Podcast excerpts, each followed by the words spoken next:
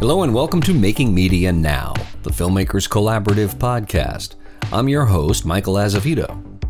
On this episode, we welcome back filmmaker and television producer Roberto Mighty. Roberto's going to join me to talk about two programs of his that are currently airing on PBS World's Greatest Cemeteries and Getting Dot Older. On World's Greatest Cemeteries, Roberto travels to some of the world's most renowned burial sites, touring masterpieces of landscape, gardens, and culture. Each episode includes a stunning visual tour of one of the world's greatest cemeteries. Here's the trailer. The world's greatest cemeteries hold more than mortal remains.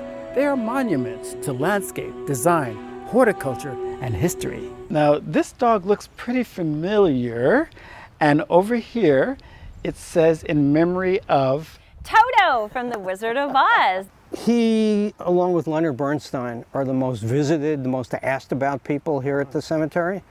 I will be speaking for the equality of the sexes. And there's a significant difference in elevation between the pond level and the hilltop level.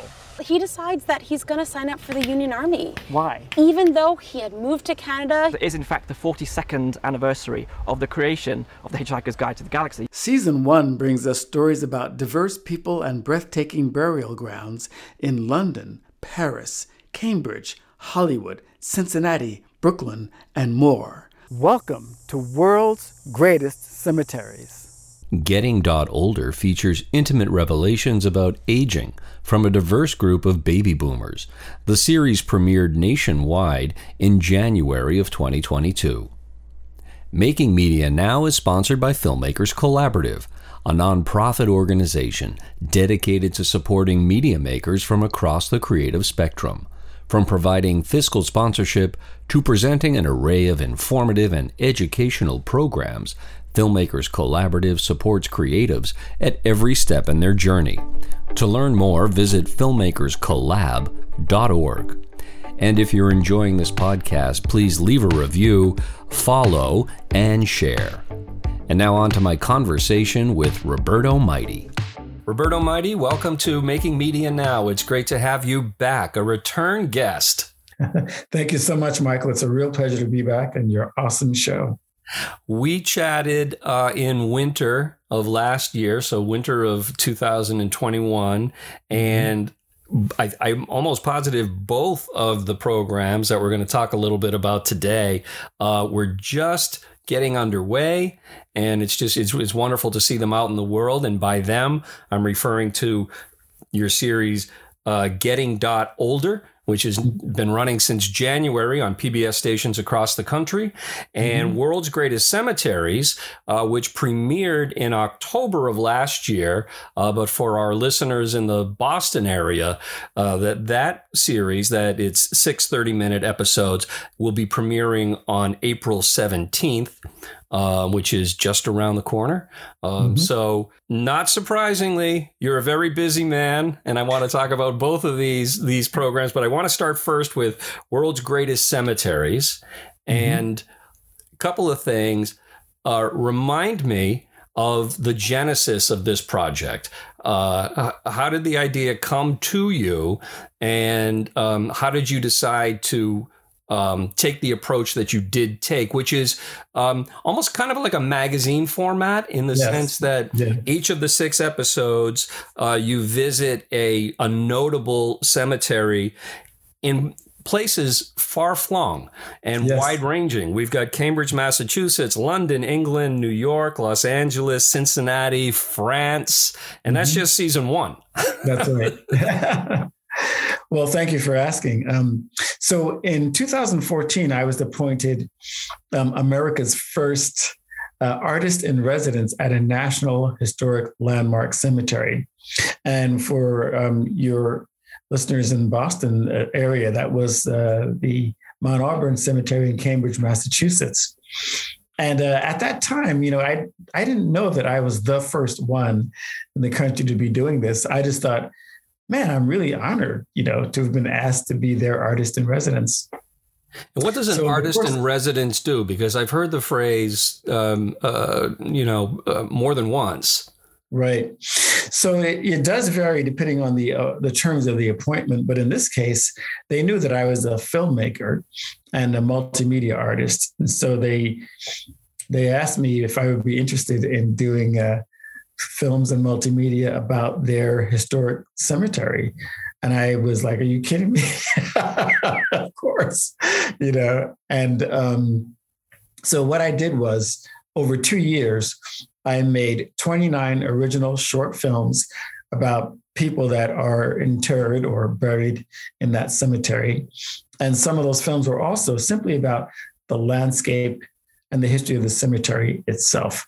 My background prior to that, I just come off of a, an 18 month artist residency at Harvard Forest, um, where I did a piece about um, the certain area of Massachusetts um, in the 17th century. I did a piece about the clash of cultures between the Puritans and the indigenous peoples, you know, the Native Americans.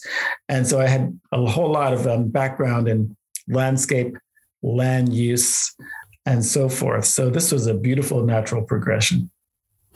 And how did you go about choosing which cemeteries you wanted to feature in the series? Well, after uh, 2016, after I finished my two year residency at Mount Auburn, I was pretty well steeped in cemetery culture. Before that, I was just a regular civilian, you know. So after two years of prowling around there and um, hanging out with historians, um, archivists, and cemetery people, I learned that there were these beautiful cemeteries all over the world, many of which, most of which, were actually built around the same time, which is the um, the early 19th century, so around 1819, 18 to 1845 or so. And um, whether it's Père Lachaise Cemetery in Paris or uh, Highgate Cemetery in London or Spring Grove Cemetery in Cincinnati, and so forth. These cemeteries are all made around the same time. So I was really fascinated by that history. Mm-hmm. Um, and then going back, of course, there are these wonders of the world that we don't, I don't think we think of as cemeteries, but they are. So, for instance, um, King Tut's tomb, that's a cemetery, right? The Taj Mahal in India, well, that is, you know, again, that's a certain kind of cemetery that we call a mausoleum, as a structure that's built generally for one person and and that person's family. Um, the Pantheon in Paris. So these are all places which are, in fact, world landmarks, and they are also burial places. Did, as a as a storyteller, as a filmmaker, uh, did the storytelling possibilities um, around cemeteries did did they immediately come to mind for you, uh, or or did it take some reflection? That's a great question, and uh, I think it started when we were kids. Our parents would tell us about uh, reciting poetry in the cemetery near where they went to college. So our parents met in college um, at um, at a historically black college in Ohio called Wilberforce University, mm-hmm.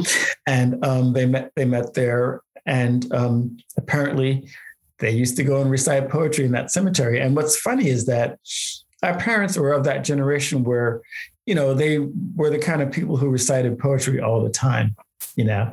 And so I, when I was a kid, I thought that the word cemetery meant place to go to recite poetry.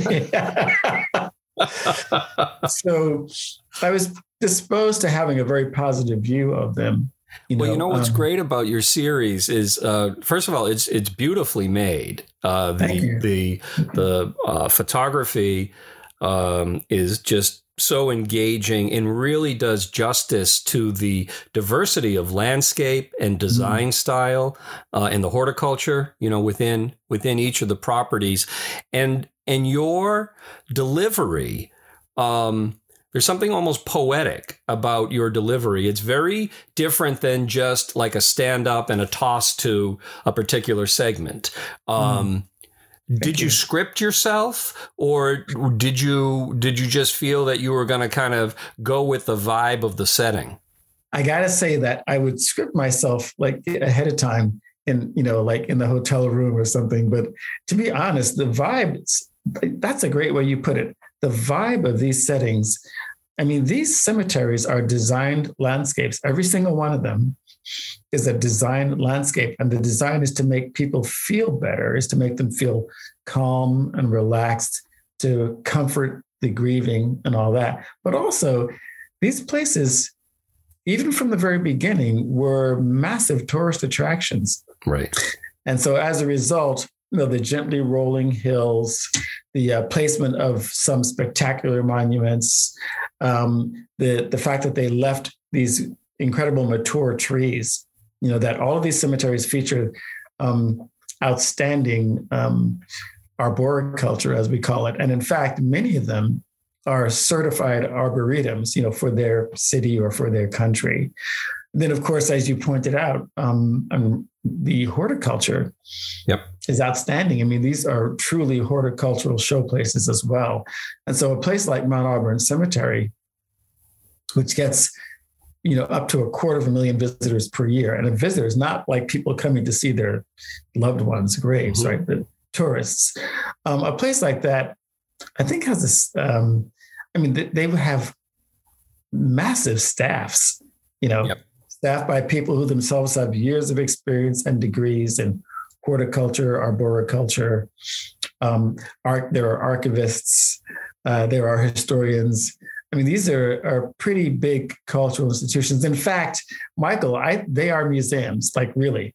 That's what they are. They are yeah. outdoor museums. Yeah, absolutely. I, you know, I, um, uh, I have several relatives buried in Mount Auburn, uh, but uh, my grandmother, when she was alive, uh, lived right off of Mount Auburn Street for years. Mm. And I can remember being a kid with her and walking from Harvard Square.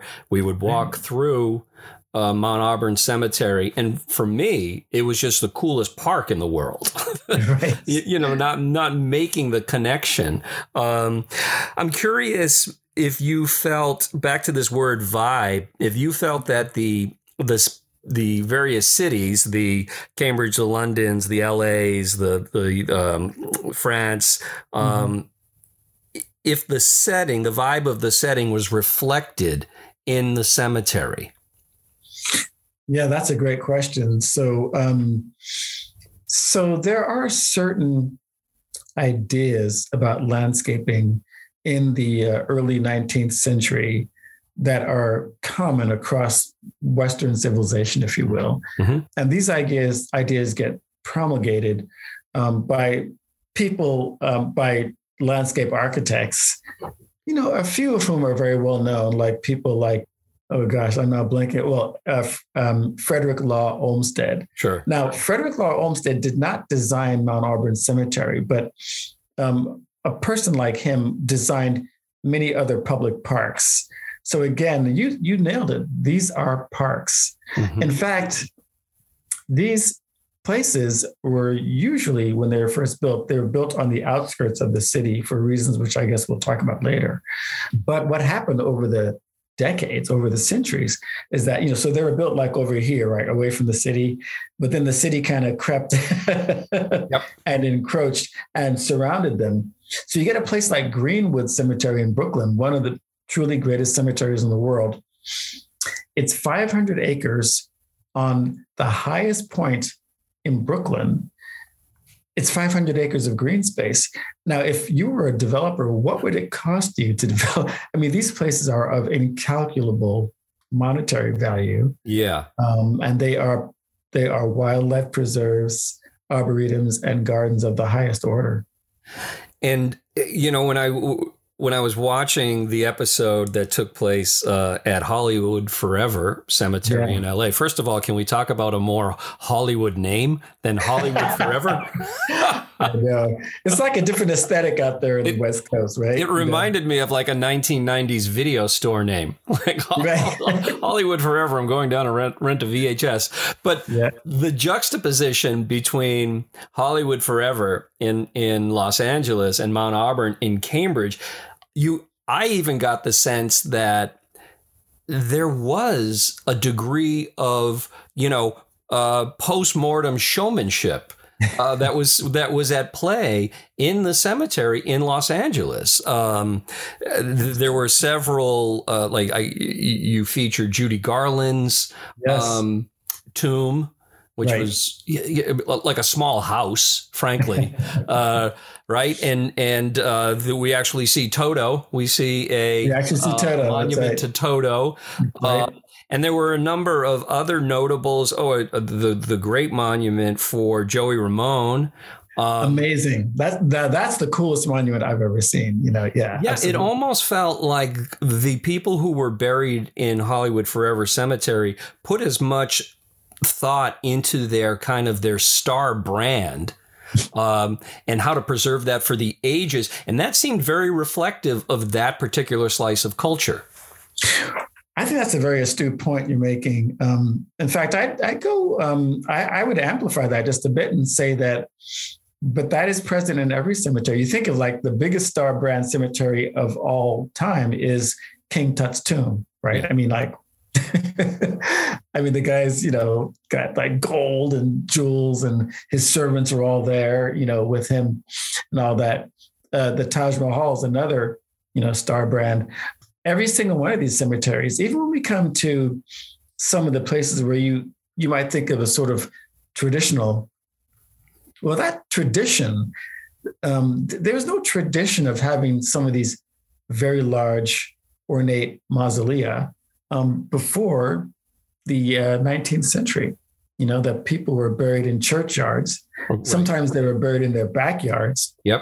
or um, maybe every once in a while, you know, smaller places. But this whole idea of having the rural garden cemetery, that was actually a, a worldwide, well, a Western world movement Mhm. um, that has a very, you know, clear beginning, you know, in the early 1800s.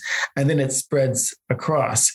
And by the way, um, for those people in the Boston area, um, Mount Auburn Cemetery in Cambridge, Massachusetts, is actually the first um, rural garden cemetery in America. Oh, wow. Um, yeah, and quickly followed by others. So one of the reasons why some of these cemeteries might look a little similar is that um, you know they were very much influenced by some of those initial ones. Another thing that's that's really notable about the series is that you intersperse um, dramatic reenactments, often uh, focusing on either uh, individuals who were buried in these particular cemeteries or individuals whose uh, mission in life or sometimes struggle in life had to do tangentially with with the area that that you were in. So, a couple of questions around that how did you feel sort of taking off your host hat and putting on your director hat and and coming up with these with these vignettes? And what was from a storytelling perspective uh, what was the objective of including these? Oh man, I'm so glad you asked that question. Um, well, you know, I actually have a degree in I have an undergraduate degree in history, Mhm. and um, you know, my parents were all over like history, so history was like a big talk in our household when I was growing up. But I became aware that even though there are many history buffs, for a lot of people, um, history isn't as interesting as it is to you and me. you know? so I really felt that um, what could I do to help bring some of these stories to life in a very, you know, concrete way? And it occurred to me that, in fact, having these vignettes, these historical reenactments of pivotal moments in the lives of some of these great historical figures, you know, that could work. Um, you know, I am a director and cinematographer, so it was also fun. sure You know, yeah uh, fun to work with uh, actors and costumers and props people and all that to really put together these scenes that would more so than you know me talking with a great historian or expert it would just bring another dimension you know of drama to it Did you discover um, any trends that either have moved through the, the decades in terms of cemetery design, cemetery maintenance, um, and and maybe more contemporary approaches to both cemeteries and burials? In fact, um, yeah, that's that's a really good one. Um, let me just share a couple of uh, really interesting cemetery trends. One is some of our um, landmark historic cemeteries Mhm. around the world. They are no longer cutting the grass, and you know that's revolutionary. Yeah. Um, because if you think of a cemetery, there's a certain look, Sure. right, that Yep. we have in mind. It's a manicured lawns, and that It's almost like symbolizes golf course. Yeah, exactly. Almost like a golf course. And that symbolizes care and precision and, you know, a sense of safety and tradition and all that. But of course, you know, what people are finding is that what it takes to maintain that look, artificial, in many cases, artificial fertilizers, you know, which can cause issues with runoff, right, into local waterways or even into the local water table Sure. um, pesticides, um, herbicides, um, you know, to cut down on weeds. Not so. When you have these massive wildlife preserves, the thought is now the trend is to stop cutting grass, let the grass grow longer and you know reseed itself. And I mean reseed, right? Mhm. Another idea is to, in fact, um, do wild, literally wildflower meadows, right? And um, so that, in fact, in one of the shows, I talked with the director of horticulture, and she describes a hillside that looks amazing. It looks beautiful, Right. but she said what that took was people down on their hands and knees planting, I think, something like 500 plants, like 500 individual right. you know, seedlings. So after it grows in, it looks amazing, but it actually takes a lot of work. What's interesting about cemeteries too is that you know the um, the times in people's lives when they're at cemeteries, um, you know, for that that end of the funeral, for that uh, internment, um, tends to probably be the time that they are the least aware of the beauty that surrounds them, just given the emotional component, you know, of of being there, and yet I, when I was watching several of the episodes, it's almost like the cemetery itself is offering a type of solace to the bereaved in saying that they're in a good place. You are surrounded by, I mean, you're, you're literally surrounded by the circle of life. These beautiful trees will shed their leaves, but they will return. This, this perfectly manicured landscape is really, uh, you know, um, we're doing landscaping, but nature calls the shots as to which patch of grass is going to grow abundantly one year, or you know which sector of flowers. And so um, it's it's like this gigantic living metaphor for the entire cycle. I, yeah, that's that's a great way of putting it. Yeah, um, and you know these people who run these cemeteries, and by the way, many of these cemeteries are actually run by volunteers Hmm. um, because you know they really believe in this movement. Um, the people who run these cemeteries are dead serious about making them places of beauty, as you're saying. I mean, you put it perfectly, and um, a lot of resources go into making it look you know, wild and beautiful and manicured all at the same time. You know, a lot of thought and care Yep. and resources. Pretty much every single one of these cemeteries, if you look just out of sight, you'll see, you know, groundskeepers working every day, Sure. You know. Yeah. every season to give it that look. Like all those beautiful trees actually need to be trimmed, don't they? Right. Absolutely. You know, and yeah. you have to be careful of certain kinds of plants. You don't really want poison ivy around the the headstones and and when you come into these cemeteries that are hundreds of acres, you know, um, in size, well, again, that show that bespeaks a uh, a coordinated effort. In fact, I'd say that it's like a small army of people No that doubt. give it give it these looks. Speaking of meticulous planning, uh, as I say, season one of World's Greatest Cemeteries is six 30 minute episodes, but with each within each 30 minutes, um, there are chapters or segments, so to speak. What was your planning process? Uh, for season one, and if I'm not mistaken, season two is well underway in terms of at least being being uh, drawn out in, in in terms of where you uh, might want to visit. So each episode is actually 26 minutes and 46 seconds long and let me tell you man it's like every minute every second it, i mean it takes months to put these episodes together to put a season together Sure. no and in fact um, we were going to do 13 episodes the first season but we couldn't really travel as much because of covid Yep. so that put a big monkey wrench in our travel. But for this next season, yeah, we're already underway. Already, um, I can tell you some of the cemeteries that have agreed already to be in. And one thing that's very satisfying now scoop. I'm making yeah, this now actually the first time that people will have uh, heard some of these. Um, yeah, so there's the Père Lachaise Cemetery in Paris, which is, you know, many consider that to be the the, the grandparent of all. Wow. You know, these rural garden cemeteries.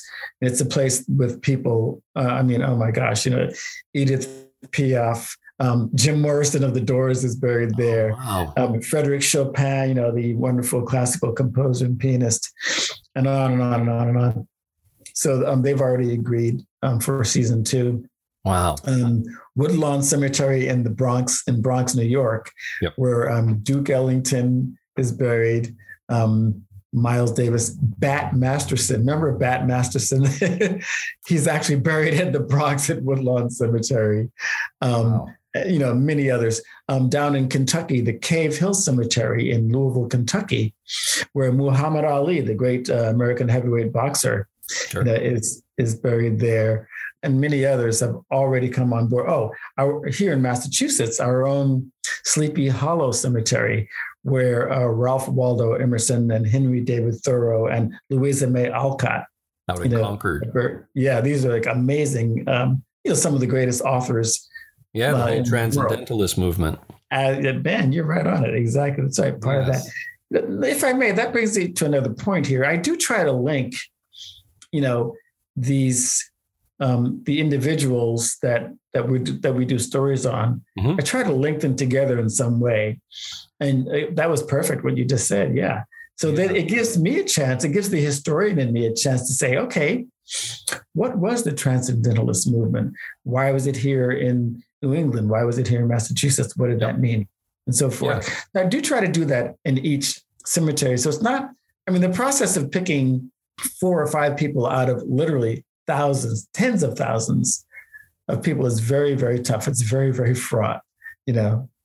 Yeah, no doubt. And and you produce this series uh, through your own production company, Celestial Media, correct? And correct. while the series is running on PBS stations throughout the mm-hmm. country, um, the presenting um, affiliate or organization is APT, which people may see on their screen at the end of the credit roll, which stands for American Public Television. Without getting too much into the weeds about that, uh, talk about the relationship uh, for independent producers such as yourself, American Public Television, and the and the PBS networks of the world.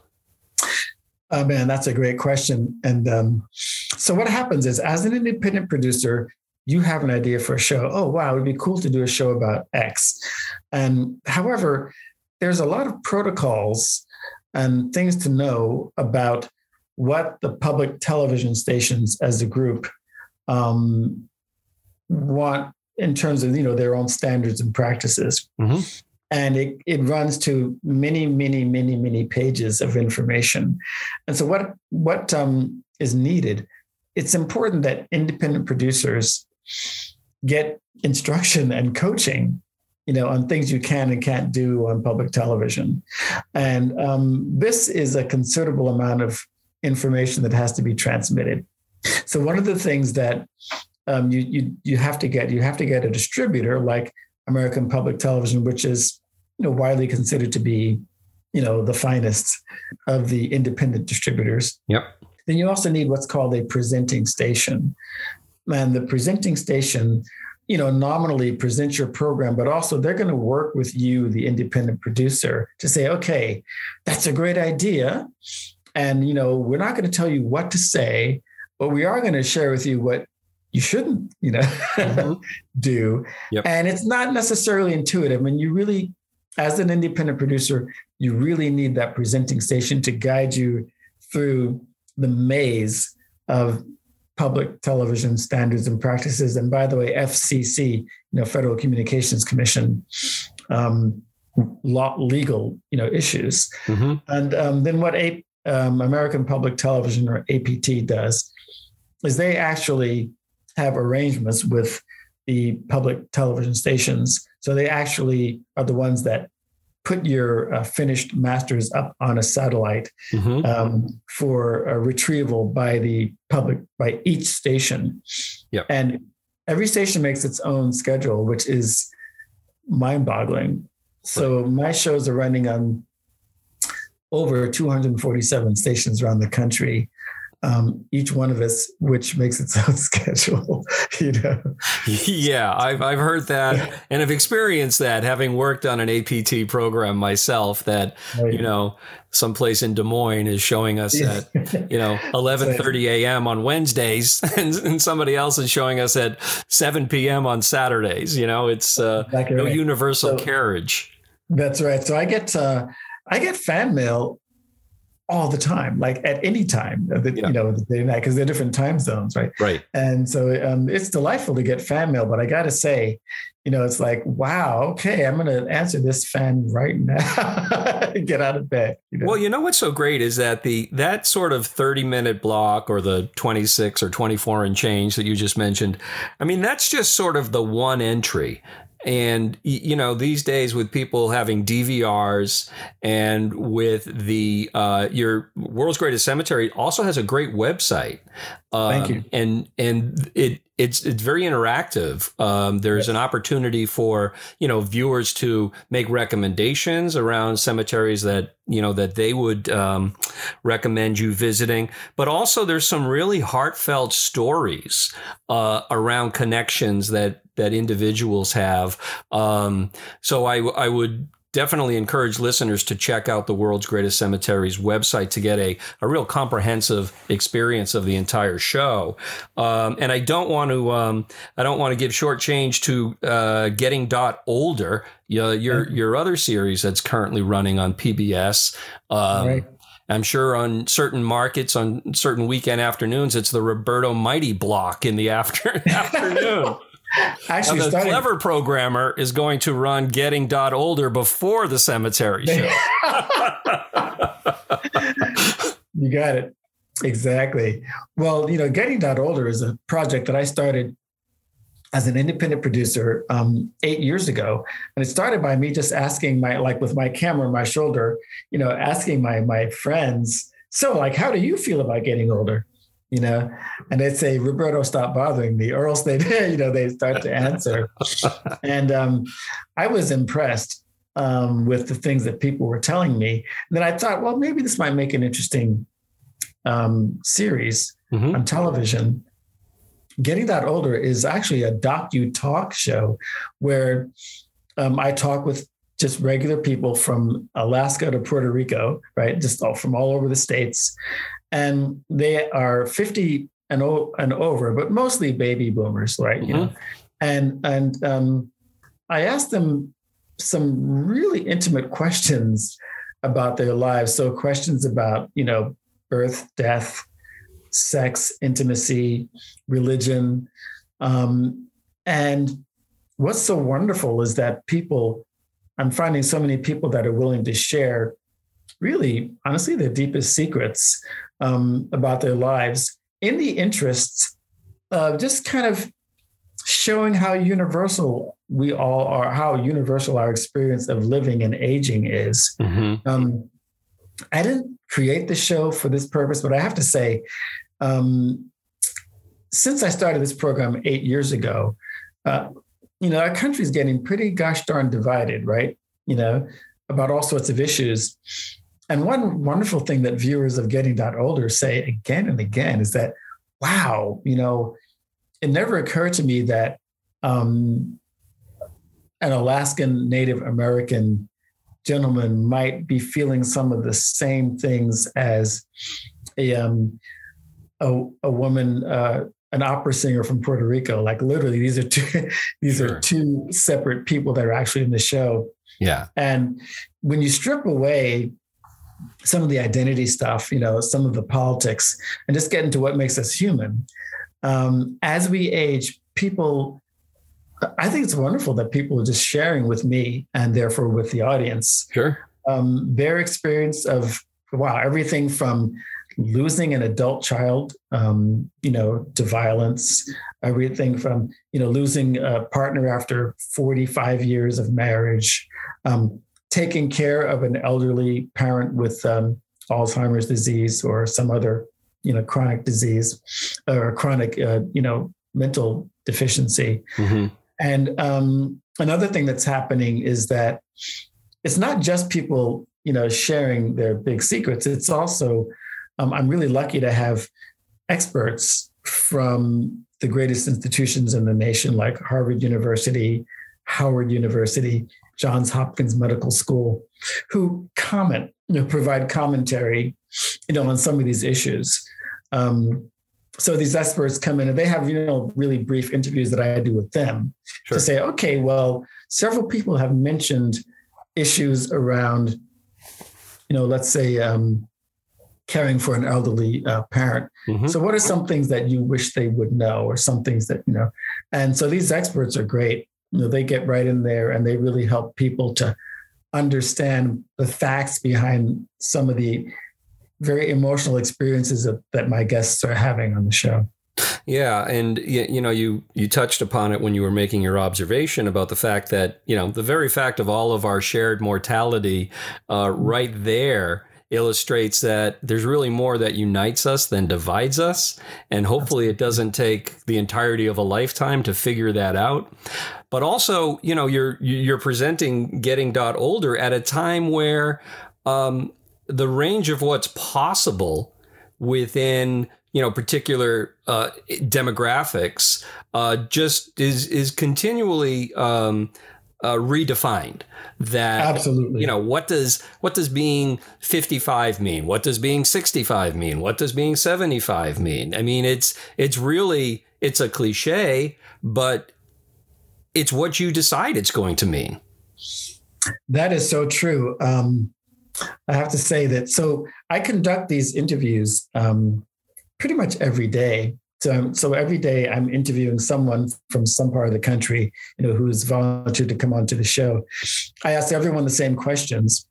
And you're so right. There are people who at, you know, age 72, 75, 80 are just, for instance, they're just, you know, uh, building a, a, peach orchard, you know, right, or right. they are just doing a certain kind of volunteer work that they've always wanted to do but didn't have the time for. Have or, you noted any any um, commonality or uniformity of like in the people that you interview for getting dot older?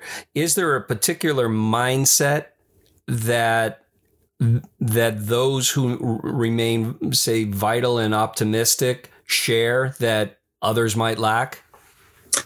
You know, that's that's a good good question, and I must be honest. Um, I haven't yet sort of quantified, you know, trends. I, it's something which I I want to do.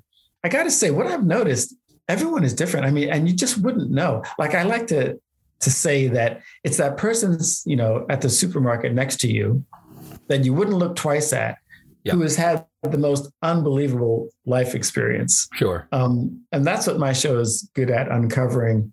Um, I think you're onto something though. You know, there's been a fair amount of um, scholarship mm-hmm. around you know what people bring to the situation. You know, when they come to a situation that's a uh, that's adverse versus something that they think is positive. Mm-hmm. You know, and you're right. You know, a certain kind of personality is going to respond a certain way to this, and another kind of personality, you know, no matter what you put in front of them, there's going to be something wrong with it. you know, um, but also I have to say that a lot of people um, get beaten down by certain life transitions. Sure. Among those is honestly, you know, losing um, a sibling, losing a child, losing an adult child. Yeah. Um, even losing a parent, you know, it's, um, I remember by the way in my own uh, case, when my dad uh, was near the end of his life, yep. and he died at 94. Even though I was in my 60s, like he was still like, Are you okay? You know, do you need any money? Or exactly you know, Kids I was like, Dad, yeah, I don't need any money and I'm fine. Dad, you're in the hospital. Can we just talk about you? Yeah. You know? Yeah. And no, you're right, Michael. He was still my father and I was still his kid. You know, it's interesting in Western society where we're so youth obsessed. Um, mm. Let alone life obsessed that you know getting old which is going to happen to everybody you know i always say you've got two choices. You either age or you stop aging which is going to land you in one of the world's greatest cemeteries. But exactly. for you as a storyteller i think to to say no there's there's important stories to be told in talking to um, uh, people who find themselves in the process of getting older, right? And then there's also equally important stories to tell about about culture and and about nature and about the the um, the historical march of ideas through world's greatest cemeteries. I'm I'm guessing that you have the ability to look at a story that another filmmaker might might not see potential in, and you draw the richness out of it. Well, um, you know, there's so many wonderful filmmakers, and I I appreciate um, everything you said. And you know what I think? I think that every producer brings their own ideas to it, and you know, and every producer has idiosyncratic viewpoints. I'm no exception. So you know, my father's from Panama. You know, my mother's from Cincinnati. Um, we grew up in. I grew up on military base in Anchorage, Alaska, and then we moved to um, uh, uh, Queens, New York. Um, you know, I had two brothers. Uh, you know, these are all things that play into my consciousness and my perceptions of the world. Um, you know, I'm both African American and Latin American. That plays into my my own personal sense of always being an outsider, like in any room. Yeah, you know, sure. right. And so, by the way, I'm really attracted to outsiders in um, both shows. Right. So, in World's Greatest Cemeteries, I'll go to France and I'll find someone like Edith Piaf, who is an amazing, legendary uh, singer, you know, cabaret singer in, mm-hmm. in France, who was herself an outsider. She grew up a really, really poor kid on the streets of Paris, literally singing, literally singing for her supper, you know, wow. on the streets of Paris. That person really appeals to me, you know, um, because I guess in some weird way, I, I know what it feels like to always not belong anywhere, you know. Um, and that's just one example of the many, many, you know, um, outsiders. Uh, Frances Wright uh, um, was a Scottish born American feminist in the 19th century who settled in Cincinnati. And she used to travel around the country arguing for the right of women to have birth control. This was like, you know, before the Civil War. Wow. Holy moly. Yeah. You know, yeah. That's even pre Margaret Sanger. Exactly. It's like, my gosh, you know, what animated that person? Dorothea Dix, who is buried right here in uh, Cambridge, Massachusetts, yep. um, was America's earliest, most successful proponent of putting um, people who were, um, at that time, they called them insane. Sure. Okay.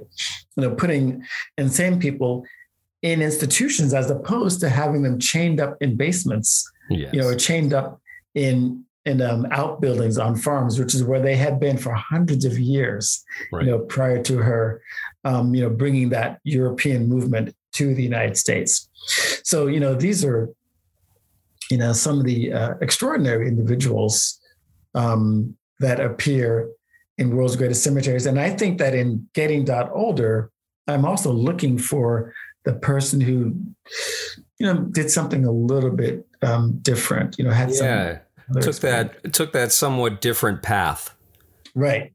Exactly. It, it, and I remember the first time you and I spoke, I referred to you as a Renaissance man. And, you know, the, the opinion holds. And we haven't even talked about this, but I encourage listeners just Google Roberto Mighty or go on YouTube and put in Roberto Mighty. Your talent as a musician, we don't even have time to talk about that right now. And it's not just the guy who sits back and maybe strums a guitar a little bit, but man, you your interpretation of certain songs and your presentation is just it, it I'm going to stop talking about it and just in, in implore listeners to go and hear for themselves. Oh, thanks um, so much. Thanks so yeah, much. Yeah, yeah. It, it, that was a huge benefit of having spoken to you the first time. I was like, wow, now I'm privy to all of this this this great music. So, Roberto, as always, such a pleasure to chat with you. Um, listeners, you want to be on the lookout for America's Great, uh, I'm sorry, World's Great Cemeteries, which is playing all over America on uh, PBS PBS stations. Um, find out where it is playing in your market, and you want to check that out, along with getting dot older. Um, Roberto, I'm sure we'll speak again because I know that season two will be coming down the pike not that long from now. So thanks for your time and I wish you the best. Thank you, my friend. You are a terrific, man. You're really terrific. You're so astute. You get right in there and you ask that question, you know, and you make me feel at ease. I really appreciate it. Well, it's a pleasure speaking with you. All We'll right. talk soon. Okay. Bye bye.